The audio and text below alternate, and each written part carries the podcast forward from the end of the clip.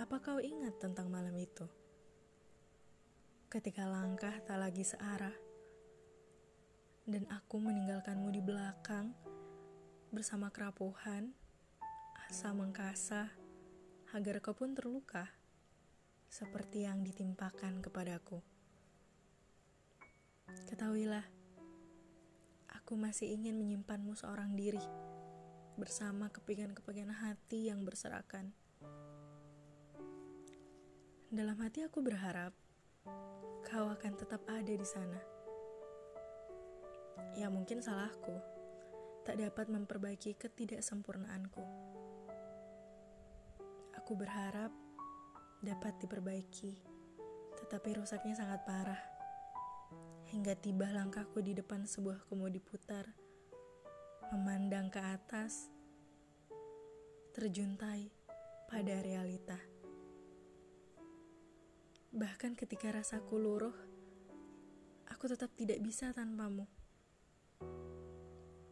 Menyakitiku pun tak cukup untuk membuatku inginkan jauh darimu. Bertahun bangun rumah untukmu. Bertahan tak dapat jadi akhir. Tapi Tuhan tahu dua pasang kakiku tak dapat berpijak sendiri tanpamu.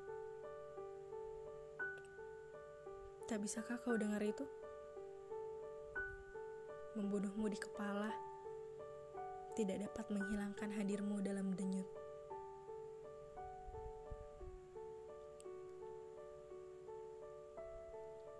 Jelasnya, aku belum bisa merayakan perasaanku. Belum ada yang bisa dirayakan dari sebuah perasaan yang disepelekan oleh keadaan. Penantianku belum berujung dan sepertinya memang tidak akan ada ujungnya. Belum ada yang bisa dirayakan karena keadaan masih memaksaku untuk selalu terlihat baik-baik saja. Memaksa untuk selalu bisa memposisikan diri sendiri sebagai pendengar yang baik, walaupun diri ini juga perlu didengarkan. Belum ada yang bisa dirayakan dari perasaanku yang malah dianggap remeh jawaban yang terlalu terlambat ketika sudah dipenuhi oleh kekecewaan. Perasaanku yang dianggap angin lewat padahal telah terpendam sekian lama. Untuk saat ini, belum ada yang bisa dirayakan atas perasaan. Aku masih perlu menjadi baik-baik saja di saat diri sendiri ingin mengeluh panjang lebar.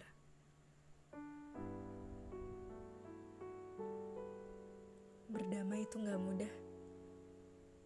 Kita pikir semuanya sudah selesai.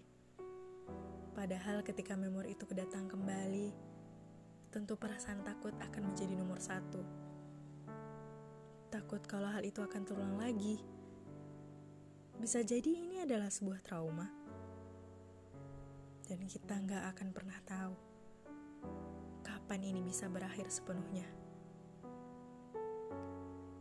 Mungkin kita sudah bisa memaafkan, tapi yang namanya perasaan takut untuk terulang kembali pasti masih ada.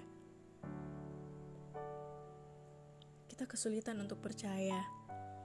Kita juga sadar bahwa berada di posisi seperti ini sangat tidak diharapkan dalam segi apa pun. Aku yakin kita juga ingin merasakan perasaan lega dan memaafkan dengan sepenuhnya secara total. Tapi kembali lagi kita butuh waktu.